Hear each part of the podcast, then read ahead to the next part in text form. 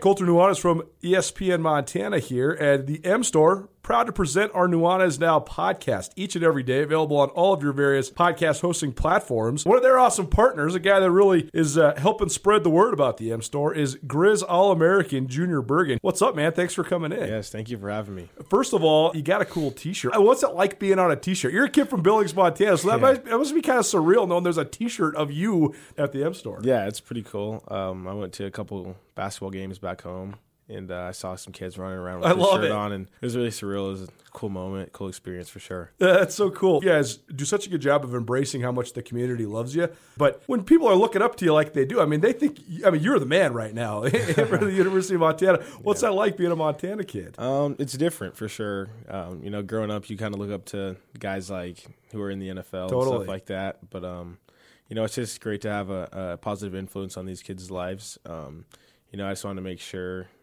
uh, I set the example and lead by example and give them someone to look up to. Go check out the M Store. They're located there at the corner of Higgins and Broadway here in the city of Missoula. And you can also visit anytime online, montanamstore.com. They have all the latest and greatest, a whole bunch of original Grizz gear. And of course, they have Junior Bergen t shirts. Junior Bergen, proud partner with the M Store, as well as us here at uh, ESPN Montana. Thanks for swinging by, man. Yes, sir. Thank you for having me.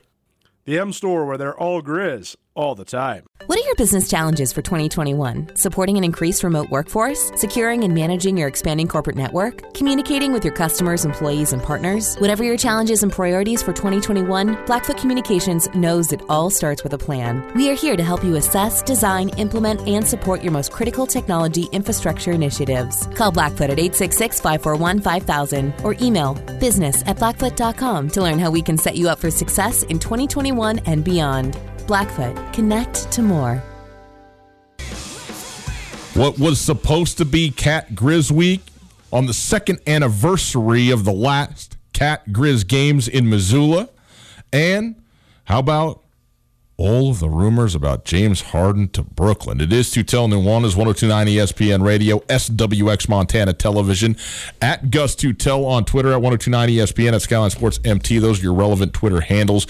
We are thrilled to be with you and will be happy to have you on the show today. If you want to participate, you just go ahead and you get on your phone and you call or text. That's right, you can call or text. Either one is fine. 361 3688. 361 3688. The uh, phone number there. All guests join us via the Rangich Brothers RV phone line. If you would like to uh, go ahead and listen live on the World Wide Web, you can do that as well. 1029ESPN.com. 1029ESPN.com. You go on there and uh, you check us out on, uh, on the stream anytime you would like to. You can listen to the station, obviously, the show as well when it's live whenever you would like. Thanks to Opportunity Bank. Opportunity Bank, your local bank, your opportunity. Let's take a look at what we got in the show today.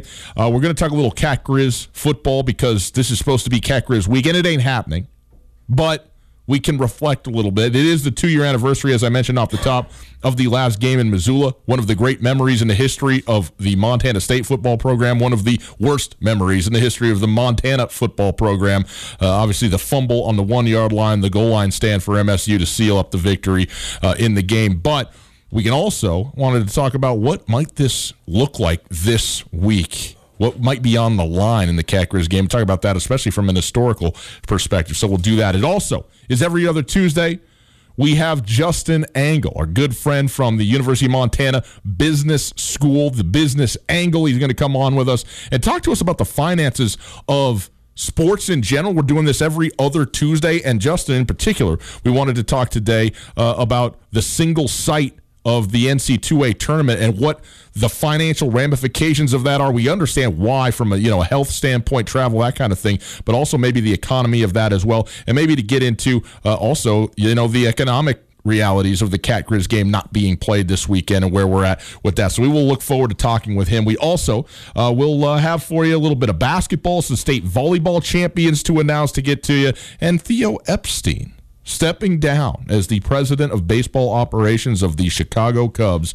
Uh, I'll tell you what, Theo going and uh, working his way for the Red Sox to get them a World Series title, and then doing the same thing, obviously, with the Cubs five years ago in 2016, almost five years ago, 2016, and uh, now leaving the Chicago Cubs organization and a relationship that I wouldn't say soured, but certainly it was on such like an unbelievable trend. Obviously, you win a World Series, everything's great and wonderful, and that just sort of dropped, and, everything across the organization just dropped. And I'm not sure what to think about it. So there you go. That is what we got in the show today. Colter, how are you, my friend? Well, uh, did one of the only things as anybody anybody listens to the show knows that uh, I don't believe in rel- relaxation. I think it's. Uh, I do. I do enjoy consuming sporting events, and that is my form of relaxation. But if I'm going to be staring at a screen, I probably want to be writing rather than Netflix and chill or whatever all you other folks do. But one of the most relaxing experiences I experience in my life is when I go to Compass Barbershop. And mm. uh, they're doing shaves again. You do have to book a specific appointment just for the shave. They're going to be really safe about it. It's only Mondays and Tuesdays you can get a shave, but it is the full Monty. I mean, I got the, the straight blade to the neck, I got the hot towel on the face, and man, just helps you time travel, disappear a little bit. So thanks, Compass Barbershop book appointment Compass Barbershop. Go to compassbarbershop.com. How you doing, Gus? I'm doing great, man. Are you kidding me? It's uh, you know we're just you like traded in your roller skate. You got yourself a one ton pickup truck. Here we stop, are. Stop with that. It's just that that doesn't matter. What does matter is that Thanksgiving is next week. Well, and I'm I don't know. forward to that. I'm, um, I'm here. I'm, I'm to the point where I think Albert Einstein nailed it. Of course, he nailed it's it. Either, Albert Einstein. It's either all a miracle or none of it's a miracle at all. So when you say that doesn't matter, it's either nothing matters or everything matters. There's no in between. Well, I I, I tend to uh, go with the everything matters side of this thing, but uh, you know this it, it, it matters in circles that are much smaller than our uh, radio show, which is grandiose and broad. That's right. And, Thanks to uh, all the hundreds of thousands of you out there listening. There, well, actually, pretty good lot of you. We appreciate I know you being is. there. Being so, serious. Yeah. yeah. Uh, um, Colter, let's get into uh, a little bit of um, cat grizz. We don't want to sit here and you know be all melancholy about the fact that this game isn't happening and this season hasn't happened and so forth in the Big Sky Conference. Sure. But it is an opportunity for reflection uh, about you know the week that would be and also the what what what was. I mean, so we're again. I mean, if you're if you're if you're engaged in the world of that is the, football in the state of Montana, Big Sky Conference level, two years ago today, uh, one of the moments in the history of this series all time, the greatest moment. Uh, you know, one of the certainly greatest moments in the history of the whole program for Montana State and in the history of that game, uh, forcing a fumble on the goal line to stand and, and, and win uh, their then third consecutive game against the University of Montana. Montana State did in uh, Bobcat Stadium, the first Cat Grizz game back for Bobby Hauck as the mm-hmm. head coach, and then the third straight for, for Jeff Choate and so on. And also then the flip side of that coin, one of the absolute worst moments, and as we talked about quite a lot in the following days and weeks, a a single play that accentuated every single thing that Montana didn't do or couldn't do throughout the course of the season. And every pick up the and, yard, and, fumble the ball, everything. And it, and it also encompassed every single thing that Jeff Choate has tried to define Montana State as mm-hmm. in the last four years mm-hmm. as well. So, uh, anyhow, that's that is the reality of what we're where we are. Two years to the day uh, uh, uh, removed from that uh, from that game. Also, though, it thought it got us to thinking about where we at in this series right now, but mm-hmm. also what might have been on the line this week because. And we'll, Colter, you take us through this a little bit, but these two teams from 2002 to 2012, the winner of the game, of the rivalry game, also was then at least a co-share, if not the outright Big Sky right. champion. Now, that's not to say that every one of those games was for that. There's, I think, six of those games that was actually on the line, no matter who won the game. In the other six or so of those games, it was just in virtue of the team that won being the better team that they also sure. were sharing the championship. Had the loser won the game, they would have not have been a Big Sky champion. So I want to imply that every year for that entire decade or 12 year stretch that the game represented a de facto Big Sky Conference championship, but it has about half of those times going up through 2012. More recently, not as much. Um, and yet, in the last year or so, I mean, let's put it like this last year, you could argue that there wasn't as much on the line because both these teams were already so highly ranked and they both ended up with buys and they both got there. Even though when I say it's worth not as much, it you just can't say that because it just is never true. It's always worth everything, right? It's always worth everything every year. Yeah, I mean, let's start at the very top in terms of the optimistic angle of this whole thing. I think that we have both talked about a lot how we, we think that there needs to be a fundamental restructuring and or rescheduling of the high school football playoffs in Montana because in Montana the Cat Grizz rivalry is paramount. It's Montana's Super Bowl. It's a game that everybody's going to have their eyes on, mm-hmm. and because of the way it's aligned, there's been at least three and sometimes as many as five high school football state championships the Friday and Saturday of Cat Grizz weekend to and that takes away from the kids. It takes away from the media coverage. It takes away from the amount of fan interest that could be at some of these games. It takes away from you know. It also causes for hectic travel schedules. For you know, say you do have a kid playing in the state championship game on Friday night, and then you got to go to a Cat Grizz game on Saturday. Yeah. It makes for a fun weekend, but it also is you know it's tenuous traveling it in the middle of the night in Montana in November. So um, we've always thought that either one, they should put the the high school football championships at a neutral site and maybe highlight those kids a day or two before the Cat Grizz game, or maybe have a, a delay and have the high school football state championships be the week either before or after Cat Grizz. So this week is going to be a fun one because I mean, I've been making plans all week as far as going uh, over to Billings to That's cover right. Sentinel, and so that, that, there's a tease for later on in the week. We will have both Dane Oliver, Missoula Sentinel head coach, on the show later this week, as well as Rob Stanton, head coach at Billings West, mm-hmm. on the show later this week. And I will be going over to Billings, so I'll be covering that game um, on Friday night in Billings. So we'll have a little live update from the field before the game gets underway, and then obviously we have a bunch of post game sound no matter who wins that game um, on Friday night. And then I'm actually even thinking about on the way back hitting the game in Manhattan on Saturday because it's a one o'clock kickoff. Manhattan hosts Fairfield for Class B championship, so that's going to be cool. We do get football action this weekend that's supposed to be a Cat weekend, so that's great for everybody involved. But it doesn't take away from the disappointment that this is supposed to be a great game. So let's go a little bit through the the history, the modern history of this thing. Yeah there's always been all the talk about the rivalry, and you know, Montana has an overwhelming advantage overall in the rivalry. But you must remember that for the first 60 to 65 years of this rivalry, these were not peer institutions in terms of their athletic departments.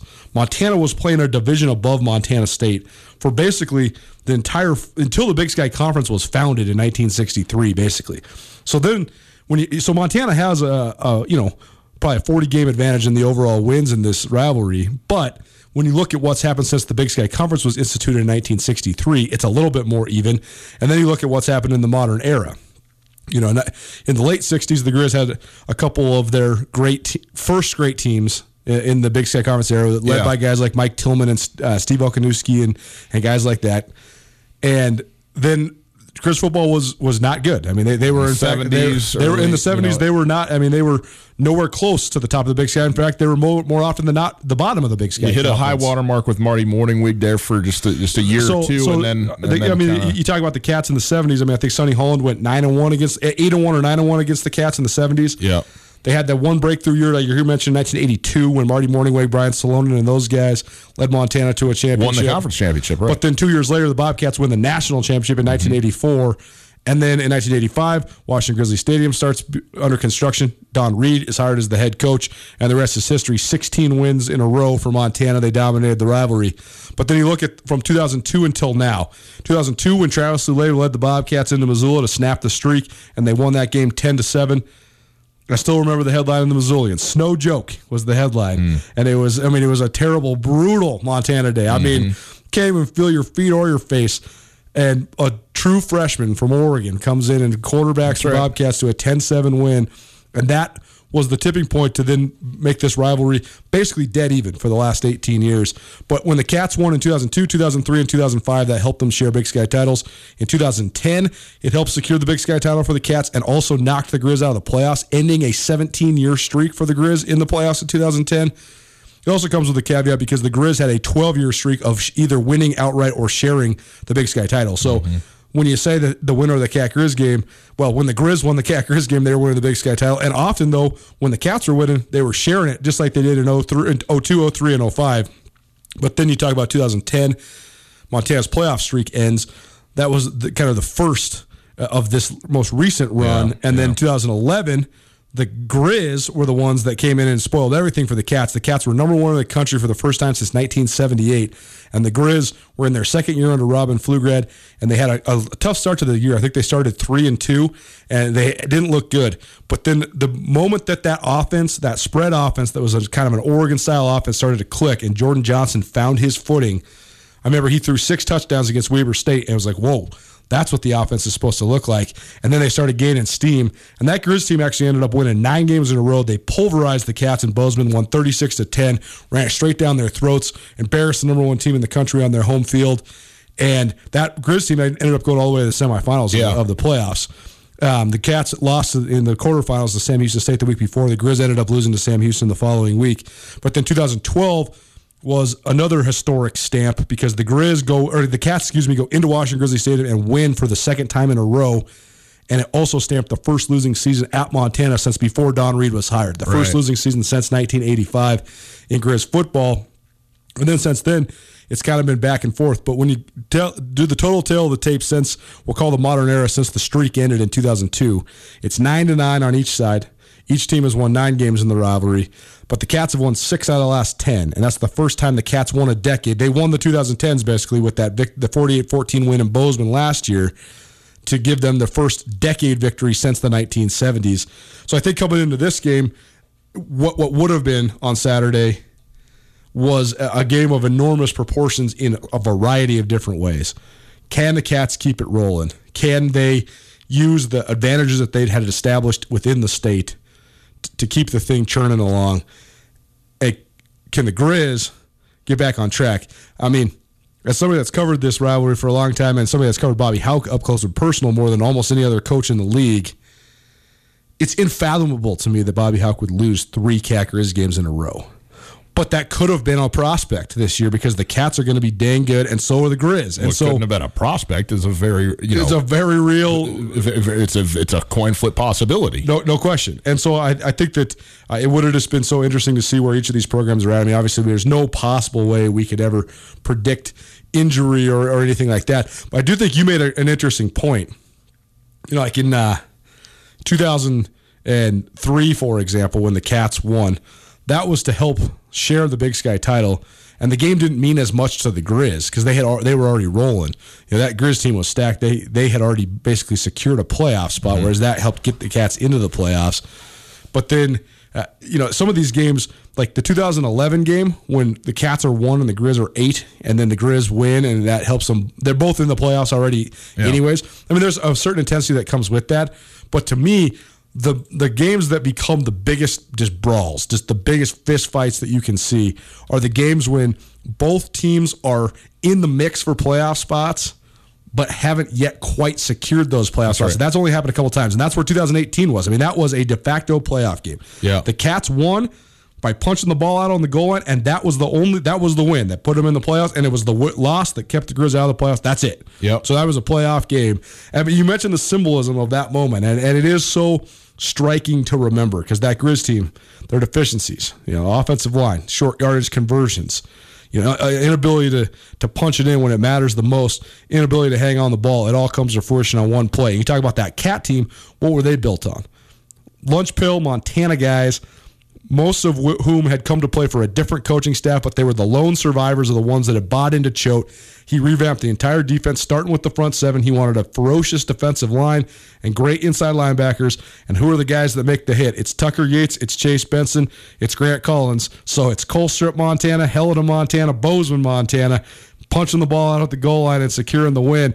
I mean, that picture of Grant Collins with that my brother Brooks Nuanez took Skyline Sports MT.com of him with the Montana flag draped over him in the middle of Washington Grizzly Stadium on top of the Grizz logo and he's just crying. I mean it's epic, man. That that's what moments are made of. I mean that that's those moments are unforgettable. And that- that was an amazing moment as a Montanan. I mean I remember I, I slugged you as hard as I could when that happened. I couldn't I- believe that, that that that play commenced as it did. I think there's actually still an actionable suit uh, out against you for the, the, the physical violence that befell me in the press box at uh, that in that moment. But yeah, I mean it's an epic moment that's to- totally unforgettable and obviously has two as as disparate. Uh, sort of emotional feelings and experiences tied to them as they could possibly be, depending on which side of the rivalry you fall on.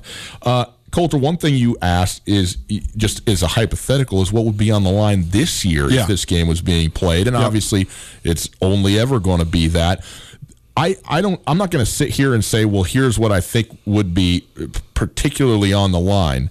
What what is clear to me, mm-hmm. both these teams were loaded up to be top 10 teams in the country. No question. And I'd say even better. I'd say I'd say top six teams. I- in the country. it's very likely. I think it's very, you know, we all of the things that are caveats about injuries and whatever, whatever. Okay, top, top three teams in the Big But- which then makes you absolutely inside track front runners for playoff seeds. I, I think these two teams were going to, in terms of where they were uh, a year ago, be at least at that level again in terms of being, you know, having a bye, having home games in the playoffs in the first round of it, both of them. And the thing that that I think is probably most disappointing to me is that that would have made this game first of all, it would have it would have hyper focused the the, the the four game streak that Montana State is on as Yep. as having as being central to the like obviously that will always be central until it until it's broken, but it would have been exclusive. Like this wouldn't be probably to me about anything else. Now maybe it might be for a Big Sky Conference championship, but that would be really an addendum at the end of this thing because it, if as we both agree on these two teams were staring straight at a playoff seed, probably win or lose in this football game. This would have been about the pride and and and and streak and beating the neighbor, the rival, the whole thing. Period. It would have been an exclusively a 406 state of Montana fight game, and and and and that would which is always enough but it would have been only about that because it there wouldn't have been additional things going into it it would have been focused on just that and that would have been a lot of fun man a lot of fun No question, and I think that um, th- there's several different factors here.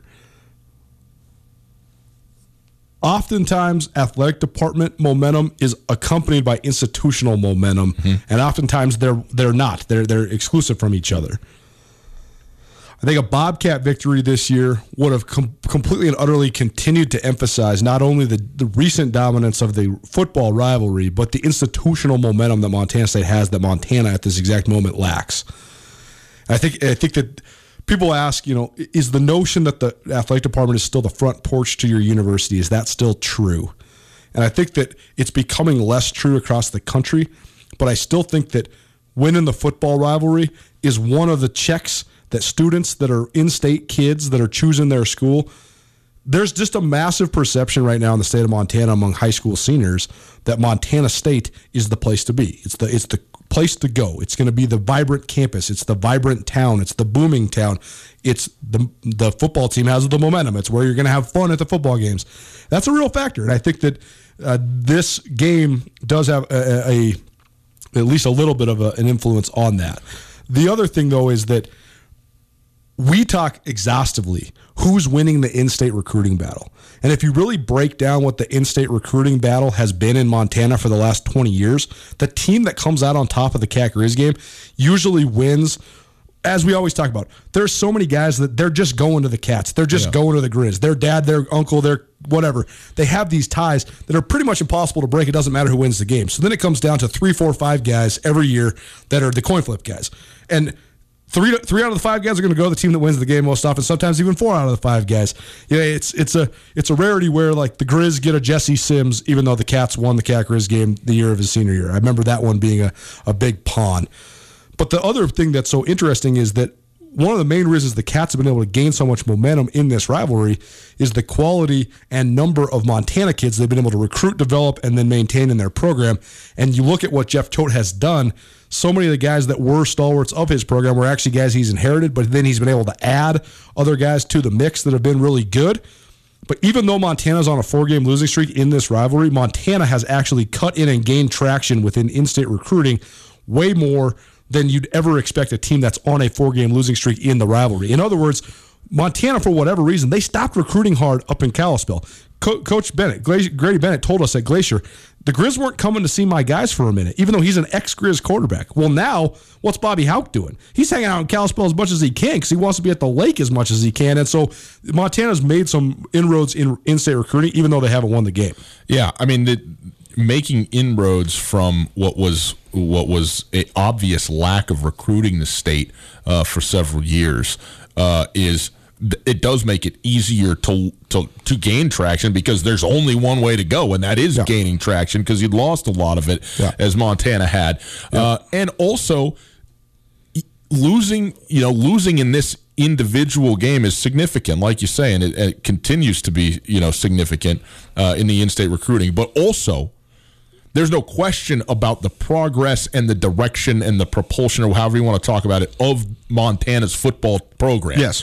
and it is it is pointed absolutely up as is by the way Montana State's I mean they sure. continue to both these teams continue to go in absolutely the right direction and so But the, but w- w- would you agree with this? Jeff Choate's doing a tremendous job in Montana State, and the fact that they were in the the semifinals of the playoffs for the first time in 35 years last year is a mm-hmm. testament to that. He has some of the best athletes in the league across the board on both sides of the ball, but the upward trajectory, the angle of it, is not quite as steep at Montana State because it's been more of a slow a slower build. Not that it's been slow to go from year one losing your first six Big Sky Conference games to year three in the playoffs to year four a seed and a Final Four appearance. That's excellent trajectory. But Bobby Hauck went from whatever the hell happened the last two years of Bob Stitt to a team that if they don't shoot themselves in the foot for a month straight is in the playoffs, but they missed the playoffs, but then 10 wins and you know, without a, a rainy Saturday night in Ogden, they're probably a Final Four team too. I'm just saying that the, the, the spike was more dramatic for the Grizz because it took a little bit less time. It was. Uh, th- th- I, I agree with that. I also think that like this this arrow or whatever we're talking about, like I, I totally understand what you're saying. There's also, I mean, there's there's a ceiling, like Yeah. plateau, like. The needle isn't pointed up at North Dakota State. It's just flat sure, line. sure, but that's sure, the flat sure. line you want to be Well, on. sure, but, that, but, so, but that's the allure of the entire Montana program, right? Is that the, the the only way that the needle flatlines at Montana is when you're when you're perennially playing for national championships? Yeah. there, there very few programs. I don't even think Montana State's to that point yet. They are absolutely a top ten. They have the, right now with the foundation they've laid. Yeah. They're going to be a perennial top ten with Jeff Choate at the helm. They're going to be able to run the ball against anybody. They're going to be able to hit people in the mouth on defense. They're going to be right there among Big Sky Conference contenders. But is there floor and ceiling like Final Four at- or or bust or a national championship? I don't know. But that's what Montana was for so long. It was like okay, we're going to cruise all the way to the Final Four, and then we'll see what happens. well, I understand what you're saying. I guess they, I guess Montana has the history to be able to establish I, that. I, I guess what I'm saying though is there's, there's only two programs in the entire country at the FCS level that have that exactly what I'm talking about. Montana, North Dakota State. I mean, no. North Dakota State's got it. Montana does not have it.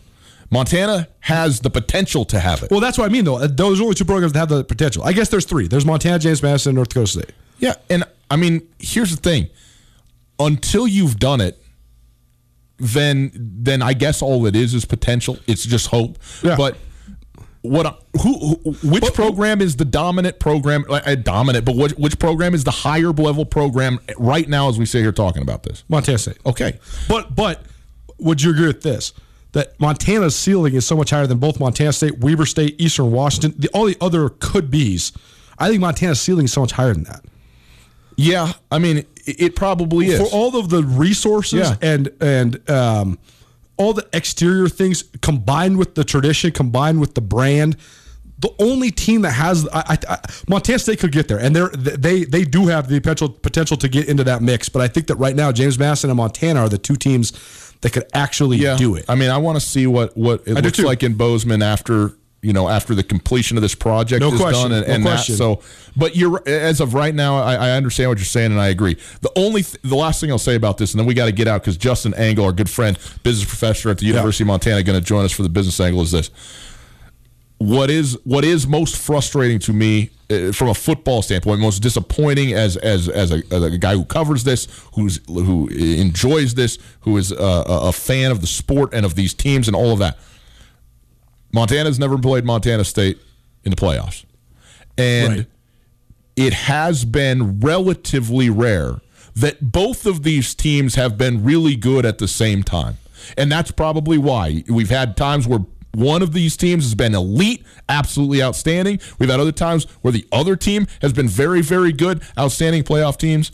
And a couple times they've both made it to the postseason. But even when that was happening, there's been some times where it was like a pipe dream that they were ever going to play each other. Some instances, I don't even remember what it was last year. Would have had to have been the national championship. I think that if they were going to face each other sure. in the postseason, different sides of the bracket. So you don't know how it's going to develop. But the point is, both these teams are going to be very good again. Mm-hmm we assume I think it's likely it's reasonable to think both these teams could have had a home buy and been on you know a seeded team yep. somewhere in the top 8 in the country. Yep.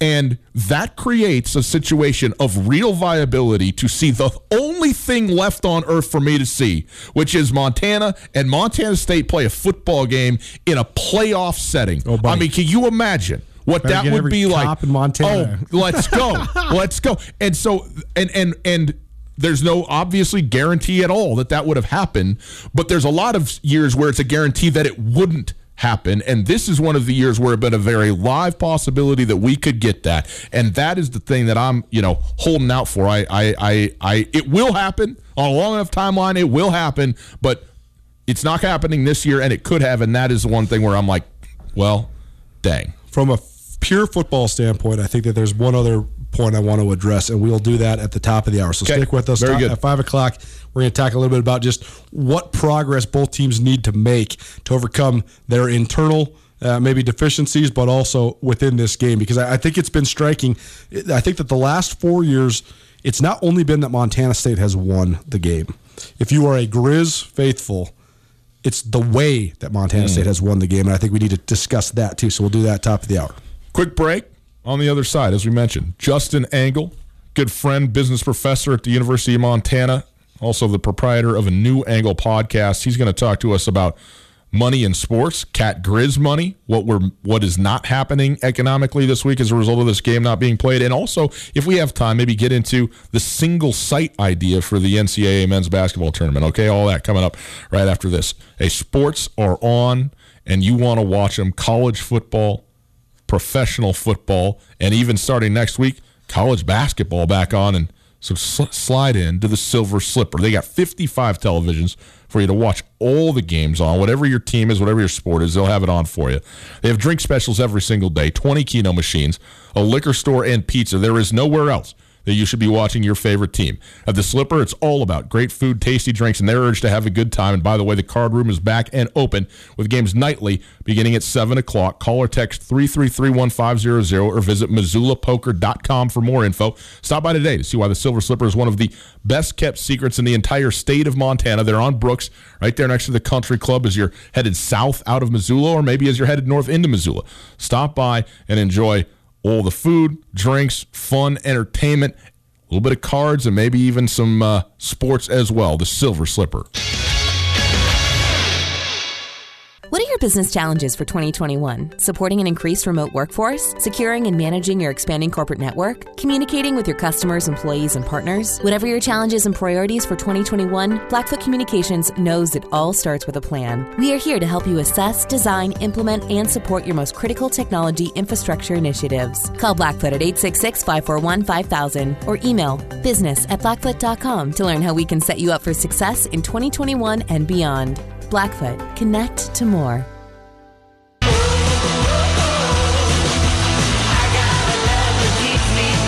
Welcome back to Tell Nuanez 1029 ESPN Radio, SWX Montana Television. By the way, uh, Fairfield going to play Manhattan in the Class B state championship. Just to uh, come full circle on that thing. Yeah, single site, the whole tournament, one place. That's what I'm trying to say. Right. Normally, the first two weekends are spread out everywhere. Then it goes to a single site for the Final Four. But now it's everywhere. All right. Very good. Uh, it is uh, Tell Nuanez ESPN Radio, and we are very happy now on this Tuesday to welcome in our good friend Justin Angle, professor of business at the University of Montana. He's been joining us every other Tuesday and will continue to do so for the business angle. You get somebody who knows a little something about money, about marketing, and about sports as well to come in here and uh, and help us out with what's going on in the world. Justin, how you doing, man? Great to have you back. I appreciate you being here. Thanks, fellas. Good to be here. Uh, geez, it's it feels like a lot longer than two weeks. I feel like a lot's happened in the two weeks since we last spoke. It's been it's been a heck of a run. I don't remember what was going on two weeks ago today, but something was happening, and so now we got you know now we got two weeks removed from that, and we're here again with you. But this is interesting. We want a couple of we'll cover a couple of things. Uh, you know, maybe this this single site NCAA tournament part of it, but also uh, as we were talking about in the first segment, this is supposed to be Cat Grizz football Saturday yeah. in in Missoula, and we know the at least in general some of the economic ramifications of not having football in you know in Bozeman and in Missoula and and, and the economics that that generates. But it's interesting because well, like four or five years ago.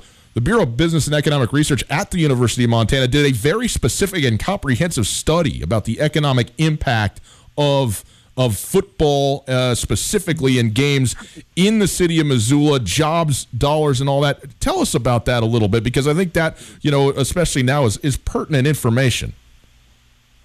Yeah, so it's a comprehensive study done, as you mentioned, by the business, uh, the Bureau of Business and Economic Research, uh, by colleagues of mine, Pat Barkey and Kyle Morrill, uh, two economists, and they tried to quantify, you know, what is the value of Grizzly Athletics, or thinking about it the other way, like if you were to remove Grizzly Athletics from um, Western Montana or Missoula in particular, like what would be the economic hole left behind?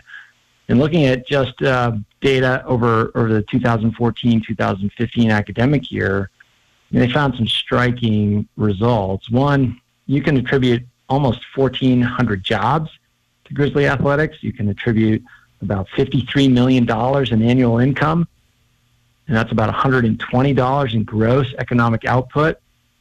And if you think about it, like in the context of a single game, you know, the average football game will bring about 2.5 million uh, in spending from people outside of Missoula to Missoula. It's really hard to replace that in, in, a place like Missoula. And we talked about this in previous conversations. I mean, it's it's hard not to budget for these sorts of effects if you're if you're a local business, and it's certainly going to be hard to recover um, missing out on stuff like this. So Grizzly Athletics um, is a key part of the economic engine in, in this community for sure. Hey Justin, thanks so much for being here. When you talk about this this economic study, I think there's some things that are obvious in terms of you know ticket sales, the revenue generated by having a football game that's mm-hmm. going to be sold out you know, people eating out at restaurants and drinking at bars and maybe staying at a hotel. Is there anything else though that maybe is not top of mind? Anything surprising that is an economic downfall from not having sporting events like a twenty six thousand person football game? Well, I mean, I think there are a lot of kind of spillover effects that you think about, and you know, you can attribute them to a single football game or across. You know, the study was sort of framed across all of Grizzly athletics you know, and those 1,400 jobs, yeah, a lot of them are going to be in areas directly um, associated with the production of the sporting events. But it's also their jobs in healthcare. You know, there's doctors and staff and physical therapists and athletic trainers that are employed. Um, there's coaches that are employed for sure, but a ton of service staff. Um, there's construction jobs. I mean, we see construction jobs sort of taken on and scheduled to address things like traffic flow in and off of I 90 to get people in and out of the stadium um, efficiently. So things like that are areas where you might not think you could attribute that economic activity to Grizzly Athletics, but but if you think of it broadly, yeah, that's the key driver for a lot of the a lot of these jobs and a lot of this activity. You know, one thing I, I've thought a lot about in regards to the specific situation in Missoula and in Bozeman. Uh, again, Justin Angle joining us, professor of business at the University of Montana. Business Angle is the name of the segment. Every other Tuesday we do this around here. But it's you talk about the financial impact and you can assign the dollars you talk about you know 53 million dollars in in in like total income or something like that 120 uh, in in gross you know monies moving mm-hmm. but also what that comprises as a like percentage of the gross economic activity in a city that is, you know, 70,000 people, say in Missoula, or 50,000 people in, in Bozeman. You know, if, if, if the University of Washington doesn't have football, they're going to lose a total uh, significantly more money than the University of Montana or than than than Bozeman. But as as a part of Seattle's commerce, it's a drop in the proverbial bucket. Uh, whereas in Missoula, it comprises such a higher percentage of, of, of the economy and the business at work, right? Yeah, it certainly does. And I think, you know, these numbers are from 2014, 2015. I mean, I do think there's been substantial growth in other sectors of the Missoula economy since then, particularly the tech se- uh, sector with employers like LumenAd and Submittable and onX Maps and, and others that are growing.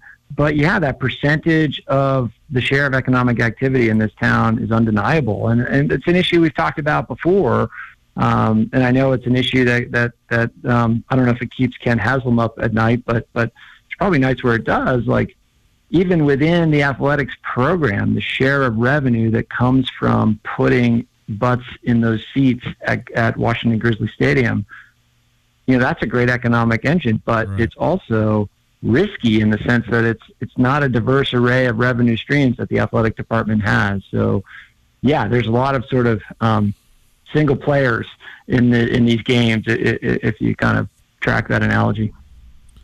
It's a little outside of the box of this conversation in terms of the economic impact of athletics in a town like Missoula, but it has been interesting because you know, I grew up here, and when I was living here, when my family first moved here in 1993, it was very clear uh, that this was a college town, uh, that the University right. of Montana was the central point of Missoula, and I think that that maintained its truth for the better part of uh, all of my middle school, high school, and college years. And when I graduated from the University of Montana in 2009, that was still the case. And I think that it maintained that same reputation for several years into the 2010s. But because of a variety of different factors that have caused enrollment to drop it seemed to me that Missoula was hanging in the balance for a little while, trying to, to define or redefine itself on what, where are we at. The university is still going to be a, a, huge part of what we do, but maybe not the essential part, maybe not the central point as an economic engine. And we hear it from businesses all around town. You know, they're not necessarily catering to the student population anymore because the student population isn't 16,000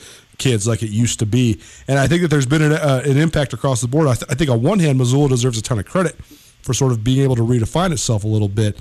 That you have these thriving tech companies, you have you know Logjam Presents and what they've brought to the, the entertainment industry of Missoula. Uh, the the downtown scene has become a little bit more diverse in terms of the options for eating and drinking, especially for you know people in their 30s, 40s, and 50s, not just college age kids. But then you wonder once you start to lose the allure of a college town, can you ever get it back? Have you ever thought about that element of things? I mean, how does Missoula maintain its strong tie economically through the university uh, while also spurring on growth and continuing to develop uh, as it has over these last handful of years? Yeah, a lot in their culture. I mean, at, at the core of that is kind of the, the, the notion that, that I continue to be really bullish on this place and really enthusiastic about it. I mean, this is a fantastic place to live, fantastic place to run a business, fantastic place to raise a family.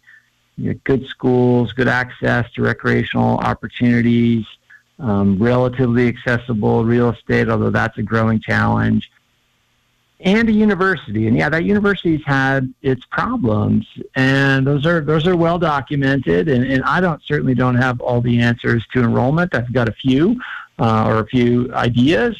Uh, and we need to do better. We need to do a better job not only creating um, academic opportunities that are attractive to a wide variety of students, but we also need to do a better job communicating those opportunities and communicating the, the successes that are happening here. And, you know, I, I think your point is a fair one that, that, you know, as we've struggled, some in the community have said, hey, we don't want to necessarily hitch our wagon as directly to the university as we had before. Um, and that's ultimately good for those those business owners. They, they've expanded the, the diversity in, in their business, and that's good.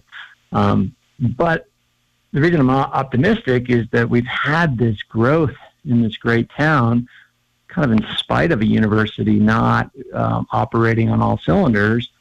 We get this thing operating again, and, and I'm optimistic that we will. And I just think this is going to be a better and better and better place to live with more and more opportunities for more people. Um, and ultimately, that I mean, it's a place that people are going to be excited about. And, and you know, back to the cat grizz thing, like that's a big part of the the sort of more difficult um, aspects of these games and these events. More difficult to measure the the effect of a loss of a game like this. I mean, the effect of a you know the, the sort of positive energy that it can bring to a, a community, you know, win or lose, is is is really difficult to measure. People get proud of the institution, they get proud of their their town, they get proud of you know their relationships and their heritage and all those things um, are really hard to measure, but they're they're equally important. So, you know, Colter, I don't know if I answered your question directly, but but I continue to be bullish on this place, and I think the universities, you know, uh, you know, showing. You know, COVID's tough, but but in spite of COVID, we're showing some signs of, of putting the right things in place to do better in the future.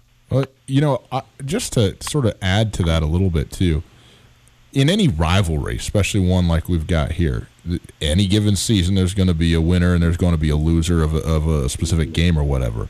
But regardless of the outcome of that game, it's so much better than not having a rivalry.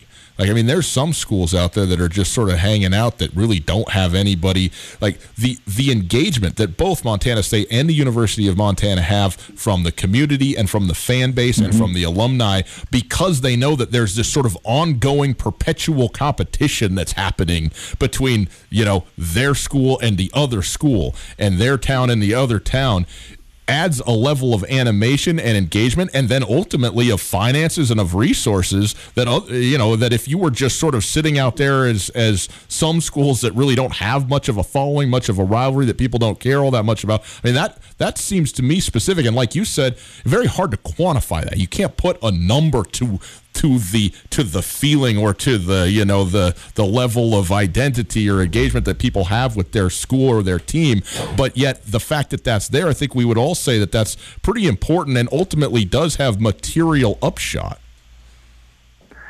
Indeed a rivalry thrives when both teams are competitive right? It's certainly great to you know pound the the you pound your your your rival and beat them into submission. But if you're just winning over over again, like that, that gets boring after a while.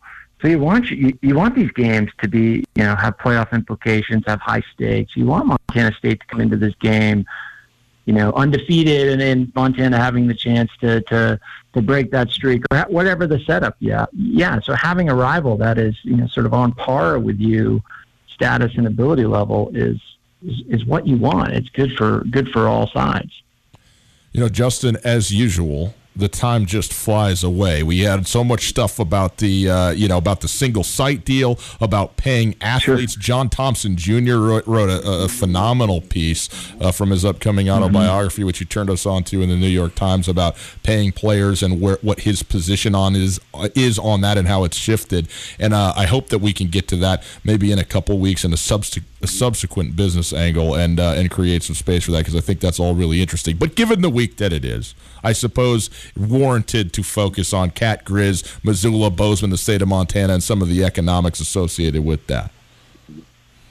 Hundred percent. I think it's the right call, and you know, I do feel for you know the, the, citizens of this town, the fans of both teams. It, it is a loss, and I think we got to kind of, you know, this COVID thing's tough. We got to buckle down and and and and kind of come together and protect each other, and we'll get through it. Uh, quickly here, uh, Justin. Justin Angle joining us, uh, business professor at the University of Montana, and also uh, proprietor, the engine, the mind, and force behind a new Angle podcast. Great, great podcast series. Brand new one out today. Whitney Schwab, Five Valleys Land Trust. Give us just give us the quick thirty seconds on on Whitney Schwab and what she's up to. Yeah, Whitney Schwab, Executive Director, Five Valleys Land Trust, great local organization doing important sort of blocking and tackling, nuts and bolts conservation work, doing land deals to make Missoula uh, the great place it is and the access to the outdoors that we all enjoy. Um, really fantastic organization, kind of a pillar of this community, and it was great to have Whitney on. Um, they're doing some wonderful work with Dean Stone on the south end of town Um, got some exciting news about some funding coming through. So yeah, check out that episode. Check out Five Valleys Land Trust. They're doing great work. Yeah, New Angle podcast as good as it gets. Subscribe to that, and each week, uh, just just a new surprise, like Christmas every Tuesday morning on that thing. So, uh, Justin, appreciate the time as always. We will uh, we'll talk to you sometime in December, my friend. Uh, next time we talk here, so we're getting through it here, but good to have you as always. I suppose so. Thanks, fellas. Be safe. We'll talk soon. You got it. Justin Angle. It's a business angle every other Tuesday, 4:30 right here on Tail and Nuanez. Quick break on the other side. We got some high school state championships to tell you about next.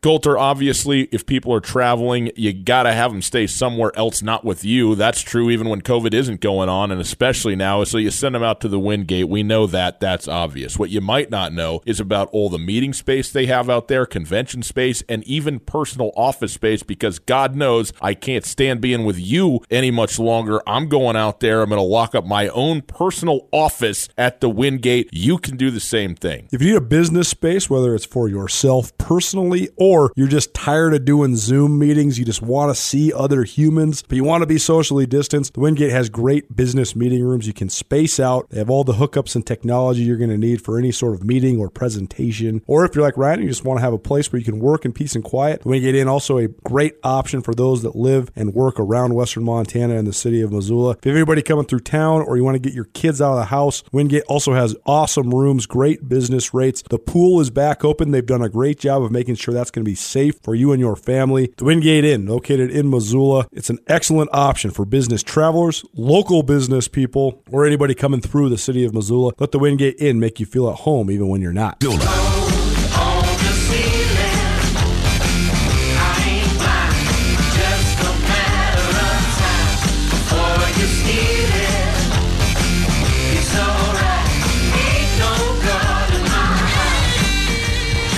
Spent a lot of time talking about football state champions, but boys and girls, we got some titles handed out in volleyball as well. It is Tootell Nuanez 1029 ESPN Radio at Gus Tootell at 1029 ESPN at Skyline Sports MT. Those are your relevant Twitter handles. Time for our prep extra segment. It's brought to us by the Farmers State Bank. Farmers State Bank, your Montana bank since 1907. Call and ask today about a low cost, low interest holiday loan ton cheaper, save a ton of money than just racking it up on your credit card like you always do. Easy terms, OAC, Farmer State Bank. Colter, we got uh, some some state championships in volleyball, and one in particular, very very notable. But let's start with Class AA, and Helena Capital beat CMR. Great, great championship match. Went for the full five sets, but Helena Capital comes out victorious, and that is hello three in a row. It's a turkey as they say. If this was bowling, you got your gobble gobble on for Helena Capital, three straight volleyball state champions. And it's more than just three straight. This is 71 straight match victories for yeah. Helena Capital. They have not lost since the Bartsch twins were soft early on in their sophomore year. Uh, fourth time this they were pushed to five sets in the last four years. So that this is uh, as dominant as it comes uh, for Helena Capital.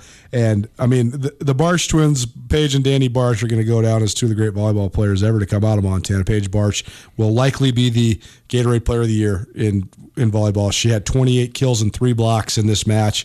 She's headed to Boise State on a full ride, and her sister Dani is coming here to the University of Montana to Missoula to play basketball for the Lady Grizz, and wow. she has a lot of upside athletically. So they are tremendous, tremendous athletes, and they led Capital for the last three years on one of the most dominant runs Class AA has seen. Fantastic! Congratulations uh, to them and to uh, to the Bruins as well on on another uh, volleyball victory in Class A. Billings Central, they're the best team all season. They sweep in the uh, state championship game. Columbia falls three three games to none, and they have won their third championship in their last four years for Billings Central. Yes, their dynasty continues as well. Uh, you know, it's it's interesting too because the Class A ranks.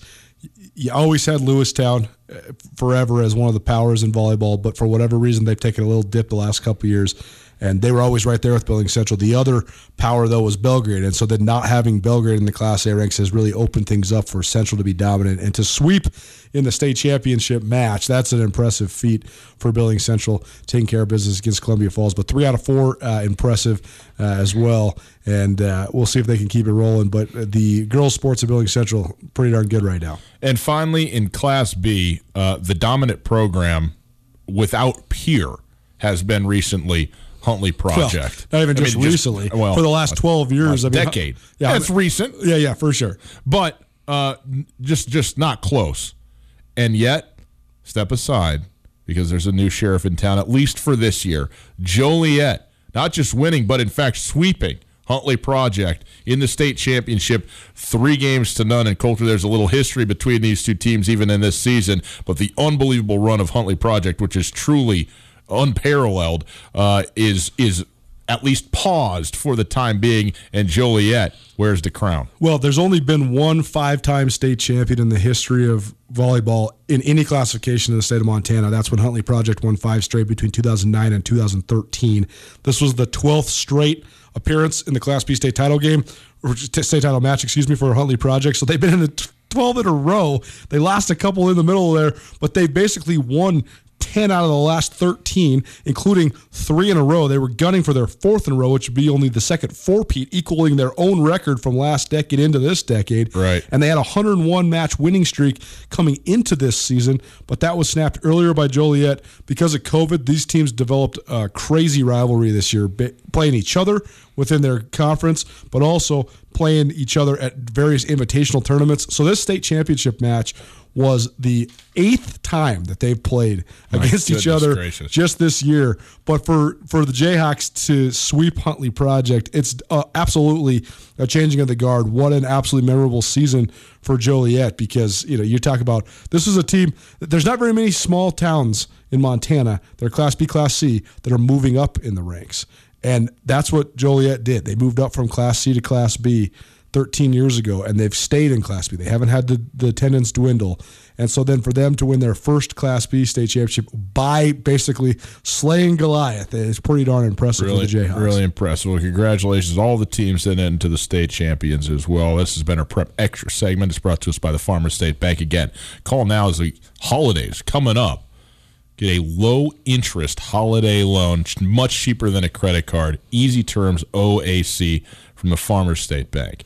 We also got to mention Bridger took down Manhattan Christian in the Class C as well. So Very that's the, that's the second time that uh, Bridger's won a state title. Their first card came in 2004, and as we know, Manhattan Christian has been a perennial power in Class C volleyball. So uh, a couple extensions of dynasties in the Class AA, Class A levels, and then a uh, a couple changing of the guards in Class B and Class C you know, Colter, for most people, uh, you know, maybe Friday's your favorite day, maybe Saturday, Sunday, something like that my favorite day of the week is Dagnab Tuesday. Because this is the day of the week where we get to give away the thing that everybody wants, and that is the best sandwich you can find at Tagliare Deli. It is Tagliare Tuesdays. We got ourselves a Hall and Oates that's the theme, people. Great bands over there. Great bands make great sandwiches. We know that's the truth. You give us a call right now, 361 3688. You got yourself a gift card to Tagliare's Deli right over there next to the Grizzly Grocery off of Higgins, the turnabout there.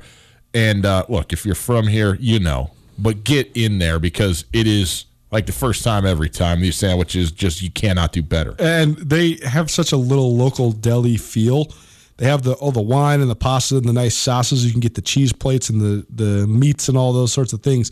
But the thing that they they have so many loyal customers that there was a secret menu, and people that knew knew, and people that didn't maybe didn't.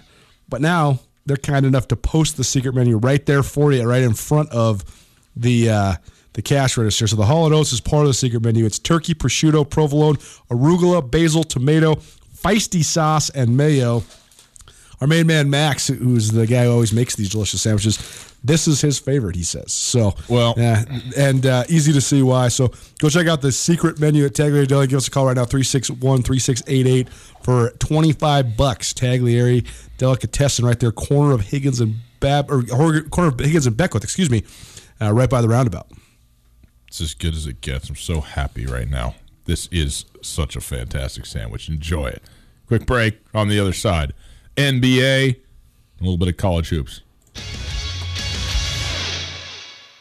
Get commencement ready at the Montana State Bookstore, your best place for blue and gold on game day or any other day. Their grad fair sale is going on right now if you visit msubookstore.org. Free regalia when you purchase a diploma frame at the MSU Bookstore. You can obviously eh, visit the MSU Bookstore on the Montana State campus. The Montana State Bookstore, your best place for blue and gold on game day or any other day. Visit on campus or at msubookstore.org.